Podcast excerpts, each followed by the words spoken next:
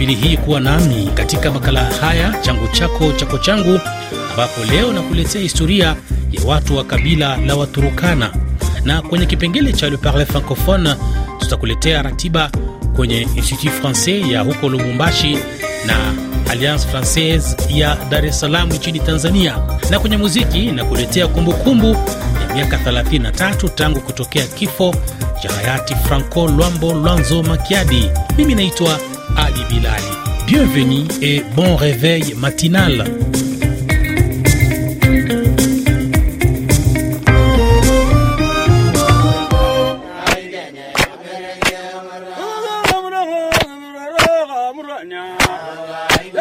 Waturukana, msikilizaji, watu wa jamii ya Waniloti wa Kenya, idadi yao ikiwa karibu laki tatu na elfu arobaini ni wakazi wa kaunti ya Turukana, kaskazini magharibi mwa Kenya, eneo kame na kavu linalopatikana na ziwa Turkana upande wa mashariki.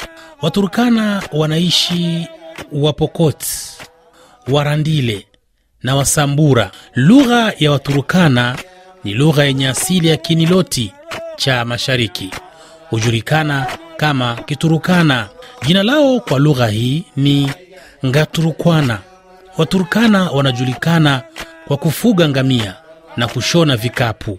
Katika fasihi simulizi zao hujiita watu wa fahari ya kijivu kutokana na zebu ambayo ukuzaji wake una nafasi muhimu katika historia yao.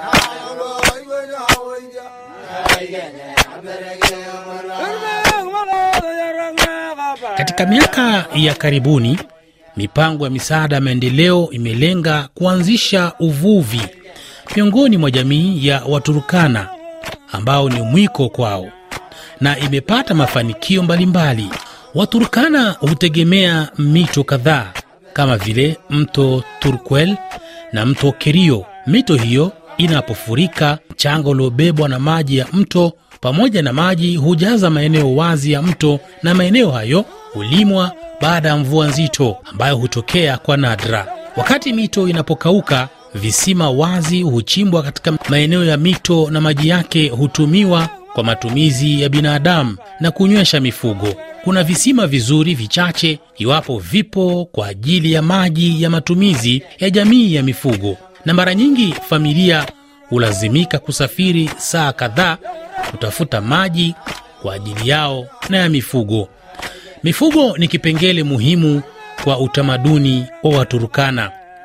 Mbuzi, ngamia, punda na ng'ombe Wazebu ndiyo kundi la msingi la mifugo wanaotumiwa na Waturukana. Katika jamii hii, mifugo si tu kuwapa maziwa na nyama, bali pia kama aina ya sarafu inayotumika kwa ajili ya ulipaji wa mahari. Mara nyingi kijana atapewa mbuzi mmoja wa kuanzia na atalimbikiza zaidi kwa ufugaji.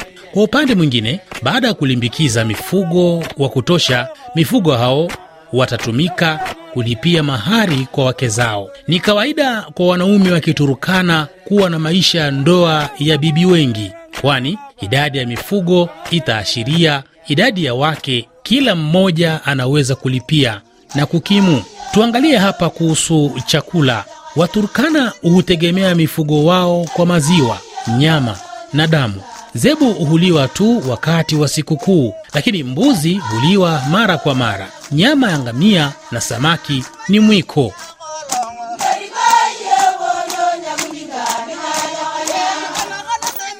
Waturkana mara kwa mara hufanya biashara na Wamasai kwa mahindi na mboga. Waturkana hununua chai kutoka mijini na kutengeneza chai ya maziwa. Asubuhi watu hunywa uji wa mahindi na maziwa, na wakati wa chakula cha mchana na chakula cha jioni hula ugali wa mahindi kwa kitoweo. Wanaume mara nyingi huenda kuwinda, kushika swala, nguruwe mwitu, kulungu, sungura na wengine zaidi. Baada ya uwindaji, wanaume huenda tena kukusanya asali, ambayo ndiyo kitu kitamu zaidi ambacho Waturukana wanacho.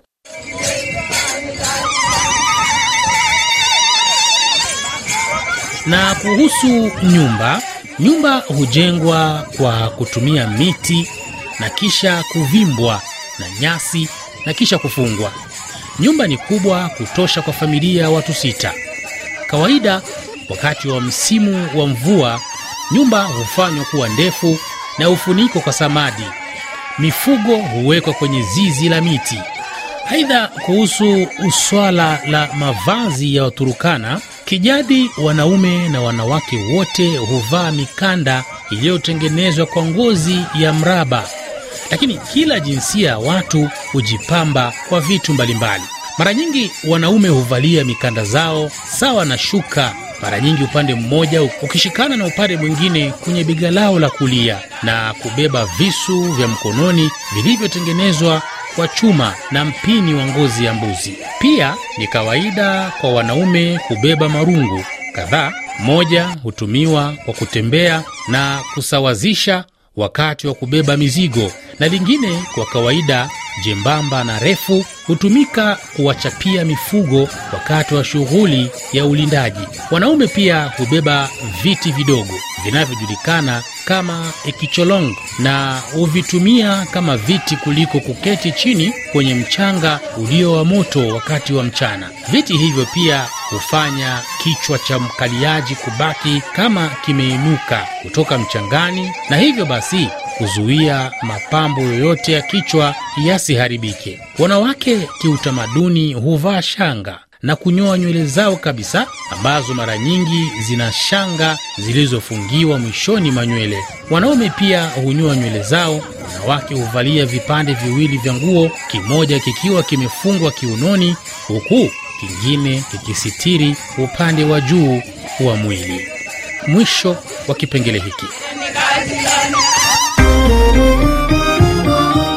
Msikilizaji, unaendelea kusikiliza makala changu chako chako changu, nami Ali Bilali. Na sasa tuelekee kwenye kipengele cha Le Parle Francophone, msikilizaji, ambapo wiki hii kutakuwa na maonyesho yaliyoandaliwa na Lise Gomez. Ni Mfaransa huyu mwanzilishi na mkuu wa maudhui, pamoja na Rehema Remi Bush kutoka nchini Tanzania, watakuletea toleo la Oftumag kwa niaba ya wapenzi wabunifu, wanamuziki na wapenzi wa bongo fleva. Na huko Lubumbashi hapo kesho kutakuwa na uzinduzi makwacha na akinamama wa kijiji cha Makwacha, Nila Banguna na Tadichi Kaya, kijiji cha Makwacha, barabara kuelekea Kasumbalesa kwenye umbali wa kilomita 41 kutoka Lubumbashi. Lubumbashi Bienal inaendelea hadi Novemba 6 kwa mikutano ya hadhara, ziara za kuongozwa na majadiliano, maonyesho ya jamii na sinema, klabu na warsha, pamoja na mambo mbalimbali mbali. Kwa maelezo zaidi unaweza ukatembelea mtandao wao wa Biennale de Lubumbashi.com. Mwisho wa kipengele hiki. Unasikiliza changu chako chako changu, makala yanayohusu utamaduni. Sasa tuelekee kwenye kipengele cha muziki. Nimemwalika mwenzangu Benson Wakoli ambaye ni shabiki mpenzi wa muziki wa rumba na mwanamuziki Franco Lwambo Lwanzo Makiadi ama Maitre Franco ambaye Oktoba 12 ametimiza miaka 33 tangu alipoondoka duniani. Nam, Bwana Benson Wakoli, karibu. Nam, shukran sana Ali Bilali, fahari yangu siku zote kuwa ndani ya makala changu chako. Karibu sana. Nashukuru mkuu. Nam, tunamzungumzia Metre Franco ama Franco Lwambo Lwanzo Makiadi. Nam. E, tuwape wasikilizaji wetu kwa ufupi kuhusiana na usia wa mwanamuziki huyu Franco Lambolanzo Makiadi. Uh, ndio Ali Bilali, huyu ni jamaa ambaye historia yake bila shaka ndani ya makala changu chako tutahitaji mwaka mzima kummaliza, lakini kwa kifupi tu ni kwamba alizaliwa mwaka 1938 na ni mwanamuziki ambaye aliongoza bendi moja, bendi ambayo ilitia fora sana TPOK Jazz, yani Tupwisa Orchestra Kinshasa. Ni bendi ambayo imekuwa yani imekuwa tangu miaka ile ya zamani, imekuwa inakuwa kutoka kwa awamu kwenda kwa nyingine, natoka awamu moja kwenda kwa nyingine. Nakumbuka kwamba jamaa huyu alianza kucheza gitaa akiwa anaishi na mamake. Mamake alikuwa anamuuza vitu sokoni pale kinshasa. Kwa hivyo alikuwa anaenda naye sokoni akicheza ile gitaa kujitengenezea nyumbani. Hicho ni kitu ambacho lazima kila mtu aelewe. Afahamu kwamba muziki wa huyu jamaa ulianzia nyumbani tu pale kijijini. Mamake alikuwa muuza vitu sokoni kwa hivyo alikuwa anaenda naye sokoni anacheza gitaa sasa wakati ule anacheza gitaa eh, wale Wateja. wateja wanakaribia kwa mamake. Kwa hivyo hata inasemekana kuna tetesi kwamba wale mama wa sokoni wakaanza kumchukia mamake kwa sababu huyu jamaa alikuwa anavutia sana wateja wa mamake. Kabisa. Kutoka hapo basi huyu jamaa aliunda bendi. Aliunda bendi kadhaa tu mwaka 1949 okoti nga na mboka malili. Oyebi mpe nazalaka na rhumatisme laila sei nakende kuna nakende kokufa mpo yo tika na bisengo. Te laila Sasa taaluma vizuri ya huyu jamaa kwanza kimuziki ilianza mwaka 1950 akiwa na umri wa miaka 12. Hapa alitengeneza bendi ya Watamu. Bendi yao akianza sasa muziki ilikuwa inaitwa Watamu wale amba- vijana wale wa mtaani Eh, wale vijana wa mtaani. Sisi nyumbani tulikuwa tunacheza mpira na vijana wa mtaani, lakini sasa wao badala ya kucheza mpira na vijana wa mtaani walikuwa wanacheza muziki. Ilikuwa aina yake. Walikuwa wanapiga muziki katika masoko na harusi kwa kipindi cha miaka mitatu. Bendi ya Watamu ilikuwa ah, pamoja kwa kipindi cha miaka mitatu. Ali Bilali mwaka 1953 Jamhuri tayari alikuwa ameanza kuwa maarufu. Vibao vyake vilikuwa vinachezwa katika maeneo mbalimbali. Kibao kimoja ambacho kilikuwa na umaarufu sana kilikuwa kinafahamika kama Bolingo na Ngai na Beatrice. Hii ni kama anamwongelea mambo ya mapenzi mapenzi na Beatrice. Baadhi ya vibao ambavyo vilimpa umaarufu pia huyu Franco miaka ya mapema Ali Bilali ni Bowen Uh, Bowane Bowane ni jamaa ambaye alikuwa amemshika mkono akimsaidia kurekodi ngoma.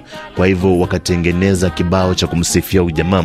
Mwaka 1959 ndipo yeye na wenzake wachache walianza kucheza katika baa moja maarufu sana kipindi kile pale Kinshasa, ilikuwa inafahamika kama baa ya Oscar Kashama. Oscar Kashama ndiye alikuwa mwenye hii baa, na hapo basi bendi ya OK Jazz ikaanza. Kwa hivyo bendi ya OK Jazz ilianza na kwa jina la Oscar Kashama, kwa kifupi tu OK Jazz.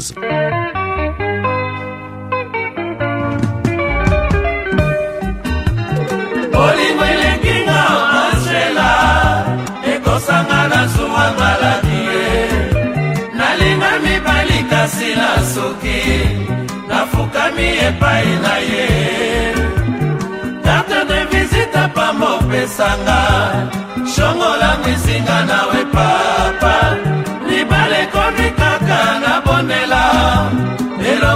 elongo ekutu kobondela ekomi nasambelaka mokilingo makambo ebele nga nakanisa mingi ye.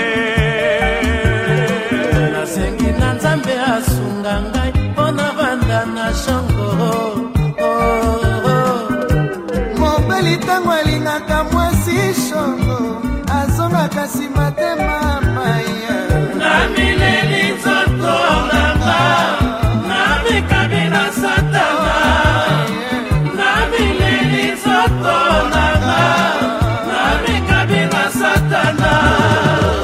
Miaka 60 bendi hii ilitoka katika mataifa mengi tu. Inafahamika kwamba taifa la Kenya lilikuwa makao makuu ya kufanya ziara za kimuziki kwa bendi ya OK Jazz. baada ya kuondoka kwa viki Naam, sasa uh, lwambo mm-hmm. akachukua usukani kabisa na kuongeza jina tp ok jazz. Kabisa. Hapo sasa Ali ni- Bilali ni kuachia sababu eh, ni- ni- nikisoma naona kama ni jina la Kifaransa uh, TP OK Jazz, pengine inamaanisha nini? Naam, tp ok jazz manake tout puissant mm-hmm. ok jazz. Mm-hmm. manake very power ok jazz. Ok manake orchestra kinshasa. Aha, aha. Unajua watu wengi wafahamu hilo. Hata mimi ukiniuliza nakwambia tu TPOK Jazz, lakini hii manake ndio sikuwa nafahamu. ok ilikuwa orchestre kinshasa. Aha, jazz. Naam, mona eh? nimeolewa sasa. na lwambo alipochukua usukani akaongeza ile tout puissant. Very power Orchestra Kinshasa Jazz. ni kama alikuwa na ndoto sana ya hii bendi ya Ali Ah, Bilali. kabisa. Naam. Sasa Ali Bilali mwaka 1978 Franco alifungwa jela na rais wa taifa la wakati huu ulikuwa linafahamika kama Zaire, Zaire, eh, hey, Joseph Desire Mobutu Sese Seko huku Ngwendo wa Zabanga. Jina hili refu sana na na nilikuwa naambiwa na Vitali Mokisha Kulemba kwamba haya majina yote yalikuwa kwa kitambulisho, lakini baadaye alikuja akatoa majina ya Kiingereza, kwa hivyo wakabaki tu na Mobutu Sese Seseko huku wa Zabanga baada ya Franco kuachilia kibao kama Helena na Jackie ambavyo vinadaiwa kwamba vilikuwa vinakiuka maadili, vilikuwa vibao vinaongelea mambo ya chumbani chumbani na kwamba havikupendeza. Vingine pia vinadaiwa kwamba vilikuwa vinakosoa utawala wa rais huyo wa kiimla wa Jamhuri ya Kidemokrasia ya Kongo na akawekwa ndani, lakini hakukaa ndani sana, alitolewa baadaye kutokana na mchango wake katika sanaa ya muziki. Inafahamika kwamba alipowekwa jela Ali Bilali Uh, kidogo sanaa ilianza kufifia, kwa hivyo akatolewa, lakini masharti ilikuwa kwamba anafadhiliwa na serikali. Kwa hivyo serikali ya Mobutu ilikuwa inafadhili uh, bendi kadhaa ikiwemo ile ya uh, Pascal Rochero Tabley. Kwa hivyo bendi ya Mobutu be, bendi ya Franco TPOK Jazz na ile ya Pascal Rochero Tabley zilikuwa zinafadhiliwa na serikali. Hii ilikuwa ni lengo moja la serikali ya Mobutu Sese Seko kuzidhibiti hizi bendi zisije zikawa na ush- Zikakosoa. eh, zikakosoa serikali yake na unajua wakati huo mziki ulikuwa na nguvu sana kwa hivyo alikuwa anaogopa akiachilia wa majamaa huenda wakatumia muziki wao kuhamasisha umma umma ukachukia serikali Tuelekee kwenye, kwenye tamati, lakini uh, unafikiri ni wimbo gani wa Franco Luambo Lwanzo Makiadi ambayo ulitamba sana? Uh, Ali Bilali nyimbo nyingi tu zake zilitamba, lakini mimi ukiniuliza wimbo ambao siku zote nikisikiza huwa unaniguza sana, ningetamani sana ningelimuona akiwa hai, na nilikwambia nitafanya juhudi nifike Kinshasa nitoe heshima zangu kwa kaburi lake. Sasa kibao ambacho mimi unipendeza sana Ali Bilali ni kibao Le Rimer. Kibao ambacho nikisikiza anatuhumu sana marafiki ambao walikuwa wanaenda kumtembelea kujua hali yake, lakini baadaye wanakuja kutangazia umma kwamba huyu jamaa hapo kitandani alipolala hawezi amuka. Nilikipenda Yani sana. Rumeur manake uvumi. Naam, Aha. walikuwa wanaeneza uvumi dhidi yake. rumors. Naam. Haya basi, tusikilize kibao hicho Le Rumeur chake mwanamuziki Franco Luambo Lonzo Makiadi. swele opona ngai ngai makila mabe mama ebele ya bato oyo balingi ngai te lelo namoni na miso mama nasala nini mokili zairo alingaka moninga se na ntango ya bisengo. Malade bakangi yo akomi koseka yo. Okepanzani sango okepanzika sango balobi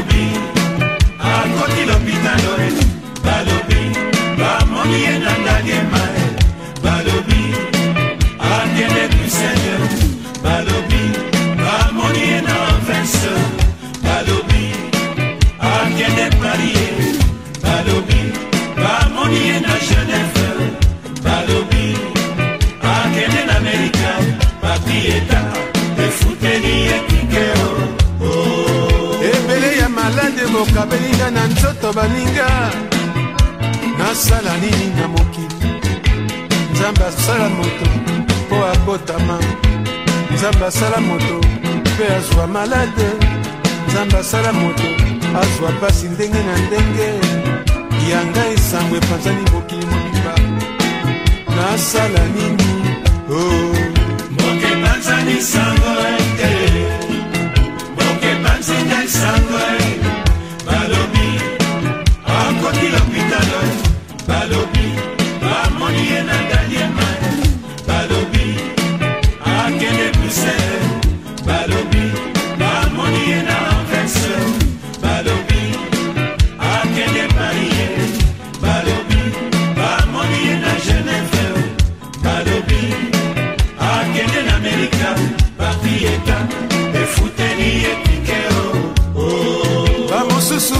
bakoseke bamosusu bakofinga ngai.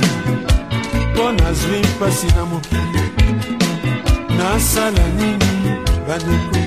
Bazairwa bakabeli ngai liwa mbala motoba. Nzambe andimi te azali kotala ngai. Nasala nini mawa? Nani alobelaka bango likambo oyo na se ya pongi?